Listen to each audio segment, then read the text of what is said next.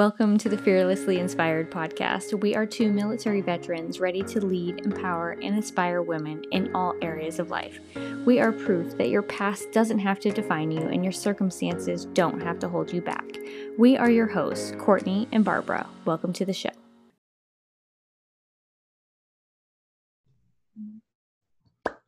Welcome back, listeners. We're so excited to have you back with us today. And if this is your first time, welcome to the show. Today's episode is going to be about understanding we are bruised but not broken. Courtney, you know, over time, I think we've all felt broken um, a time or two, right? But the question is are we really broken or are we just really bruised? Um, for anyone who's really suffered, you know, like a broken bone, you can tell the difference from when it's broken versus when it's bruised. I mean, on a daily basis, I sustain another beautiful bruise. And it, you know, I'm not even sure where they come from, but I get them. And then, you know, it definitely hurts, but it's not broken. So in in the relation of today's topic, I know that there's countless times within the moment that, you know, I've felt broken beyond repair. But over time, you know, I've recovered, which leads me to believe that maybe I was just really bruised um, at the time. And I will just say, I get bruises every day and I have no idea where they come from. Like, seriously. So you're not the only one. So I know there have been times, even in the past few weeks, that you know i have felt severely broken between our conversations about our past and you know you know recently i've had to talk about my military experiences which have obviously revol- resulted in ptsd for me. But i've had to discuss those things that i often refrain from thinking about because it brings up all these emotions. And so i also know that those moments of brokenness they're short lived because I refuse to remain a victim to those things that have happened to me. It, you know, Courtney, I, I know this is over the last couple of days i've told you you know i haven't been sleeping and i'm trying to figure out why i'm not sleeping. And you know we're talking about a lot of things that we've suppressed for so long. And so you know you mentioned that you've had moments of brokenness which in hindsight do you believe that it's more of a severe bruise and the other question I have is, you know, have you really taken the time to really evaluate what has taken place so that you can avoid that in the future? Because I mean, even though they're short lived, it's brokenness or bruising that you really don't want to repeat. Right. And, you know, I think it's easy to say we feel broken during those moments when, in fact, um, you know, sometimes it's a lifelong bruise, which reminds you of the things that we've talked about you know those past painful memories or experiences that have happened to us. And and so no i you know although i feel broken in that moment i know that um it's just a painful bruise. And and i know that those bruises are are more likely to be healed than um you know something a little bit more permanent. So um i really don't talk about this topic very often because it's a situation that i really really don't have closure on although i've tried to have closure on it. But growing up, my dad wasn't always present um, because he always worked out of state and um, he didn't come home every single night, obviously, from working out of state. But he was always someone I looked up to. So when he, my mother and him got divorced, um, I knew it broke, or should I say, bruised him, um, just through some conversation that we had about it. But after the divorce, you know, he eventually, you know, married another woman who absolutely hated us. And she changed him into this this person who was all about his family into someone who we no longer recognized. Um, you know if you knew my dad back then you a lot of my friends even say you know he was such a family man. You know when you have five brothers and three sisters you know like that's what you know is family. So in 2007 was the last time i spoke to him um, before i deployed to iraq the second time and I later would receive a message basically conveying that he no longer wanted any contact with any of us and you know my brother or any of his other family. So you know my father disowning his complete complete family to include me and my brother i had this resentment and i had this inner feeling that i wasn't enough for him and like he didn't choose me or he didn't choose us.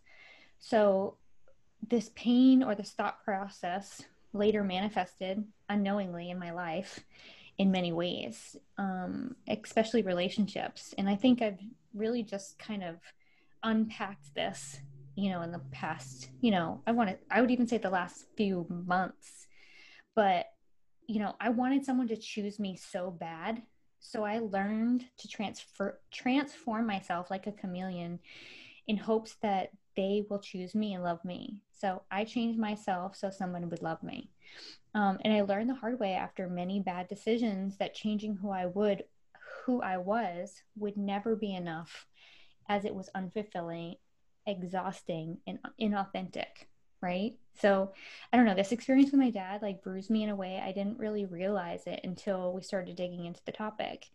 Um, and I touch a little bit more about this on my personal journey in episode four um, I talked about, you know, my dad and, you know, another relationship, which I was a chameleon in.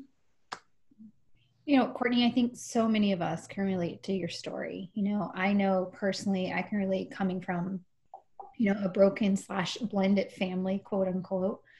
You know, growing up, you know, resentment, I definitely, it played a huge part in my life. And, you know, my parents both remarried when I was roughly around two years old and in you know i lived with my mom. So in my mind my dad was you know he chose his new family. And that was definitely bruising to the core. Growing up you know um you know it was very hard to get his attention. And you know he worked a lot as well. And of course i, I didn't even live in the same state as my dad. Mm-hmm. so you know it was very limited when i did get any you know contact with him anyways. So you know i always grew up trying to strive for success and you know, maybe that would gain his attention. And you know i thought if i did great things then he noticed me and my brother more. Um, it wasn't really until i joined the military that i began to have a relationship with him. And even today that relationship um, with my dad isn't one that you know you dream of as a little girl or even as an adult you know daughter and you know my dad and i we don't divulge um, you know in personal conversation. We don't talk we don't have deep family talk. Um, i mean i love him and you know i i've come to terms that it's just something that i can't do or change. And you know we won't really ever have that deeper connection than what i have today in my eyes. And i'm mm-hmm. okay. You know, i i don't want to say i'm settling but i'm content with that now because i know it's not me that right. I play or it wasn't something I did that resulted in that. Right. And I and I think, you know, a lot of people hold on to that resentment, you know, hoping that you can change somebody. But I think when you realize like you can't change that person, you know, and your dad is the way he is because of his experiences and how and probably how he grew up. You know, you know, so like I think it's best that, you know, I know you don't hold on to it, but so many people do you know what I mean? Like at least you can have some kind of relationship with him, even though mm-hmm. it's not what you imagined or hoped for. So absolutely, you know, and sometimes I'm a little bit extra grateful that, you know, even though it's not the relationship that I dreamed of, it is a relationship that, you know, I obviously respect him, you mm-hmm. know, and I appreciate the little moments that I do have. Right and I don't have a relationship. So yeah, I mean that's just you know that just shows you you know I you know although my your situation sucks, at least it, it, it could be worse, right? so so Barbara, as a mom, like how has that relationship with your dad changed like your perspective on how you raise your kids so that you don't replicate that same those same relationship outcomes per se?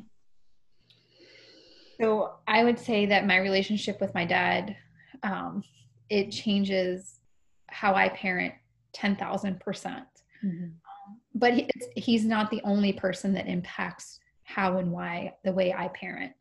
You know, I never want my children to feel an ounce of rejection or, you know, even a simple piece of that bruising that I felt as a kid. Um, my view for many many years even before i was a parent to was you know was to really try to take the good from both of my parents Mm-hmm. But I mean, you know, as a parent, I'm very sure I have some of the same qualities that they both displayed towards me that maybe isn't the best way. Mm-hmm. And, you know, in regards to my dad specifically, I would say that, you know, I intentionally show up for my girls every single day. You know, I try to be the parent that I wanted when I was my kid's age. you know engaging with them whether it's personal fun you know on all levels mm-hmm. um, and you know there's tons of things that i do with my kids that you know i do that intentionally because i don't want them to ever feel some of the things that i felt as a kid and you know i talk to them about feelings. I ensure that you know even though i might be upset or they're upset or disappointed that we still love each other and we're still there for each other. You know just last night my oldest daughter she did something to the little one and the little one's like that wasn't very nice you know and she's like disciplining her for doing what wasn't nice. And she, and she like crosses her arms right? And i said but we still love sissy right? And she's like yeah and then they hugged it out and they were fine. Mm-hmm. you know and at this age that's simple. You know it's not that simple for us as adults. So you know i won't lie when you know when my kids walk past me and you know my husband's standing right there and they'll they'll come straight to me and ask me a question i i'm like your dad's right there but inside like it makes me smile because i you know it confirms that you know i'm showing them this type of love and structure that i want them to have. I want them to know that i'm always there for them no matter what. Right. And you know i think uh you know obviously times are very different from when we grew up until now. And you know i think we have a lot more um like things at our disposal you know what i mean like we know a lot more about i think maybe you know a lot more about being a mom than maybe your mom did you know or so i think there's a lot more resources out there now for us to show up better you know for your kids but you know and although i don't have children of my own I know that a lot of women out there have had some daddy issues of some kind, like myself. And so I just wanted to be transparent with my unpacking of how my relationship with my dad affected me emotionally and mentally, causing me to seek love in damaging ways. So just because you have this history doesn't mean that you can't heal from it and realize that, hey, I'm bruised, I'm not broken. And if you don't, you know, and I think it's important to set, to identify you know where you've been where you've experienced pain and hurt you know attempt to fix it um, just so you don't repeat it and that's the example that you begin to set for your children kind of like you you know we're trying not to repeat that same cycle right? Absolutely. And you know I, I, think we're you know both of us are a work in progress and like you said you know we're bringing up a lot of old feelings that we've hid for a long time and so but I, I think it's also a part of our healing process and even though you know for me personally i may have i may have been like oh you know this doesn't bother me anymore. I know you know over the last couple days we've been talking about these things and it's like man you know do i still have a little bit of feeling about it or do i not or you know whatever? And so I, I just i think that talking about it is half of our healing and i think it's good for us you know so um you know, in closing, whether it's a relationship or an experience that makes you feel broken, you know, remind yourself that you're only bruised. It's a it's temporary, it's not permanent. You know, I recently saw a quote and it said, "It was a bruise, not a tattoo. Don't forget that." And so, you know, the expectation is that, you know, you sustain a bruise, it'll heal, it'll go away. And granted, some bruises last a little longer than others sure. but they go away. And when someone gets a tattoo, it's meant to be a permanent piece of your life. And so, you know, as you experience life, always keep kind of moving forward. And as we say in, you know, most of our other podcasts, it's shaping you to be the person that you were really created to be. So, you know, we thank you for listening, and we hope that if you found value in this podcast, um, if you know we hope that you found value in this podcast. And if you know somebody who needs to hear this message, share it with them. Also, we hope that you'll join us on our next podcast. And obviously, don't forget, you can find us on our Facebook and IG at um, Fearlessly Inspired Podcast.